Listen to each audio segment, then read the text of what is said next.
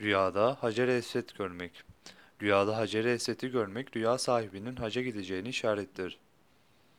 Haca gidemezse hac sevabı kazanacağını işaretle tabir edilir.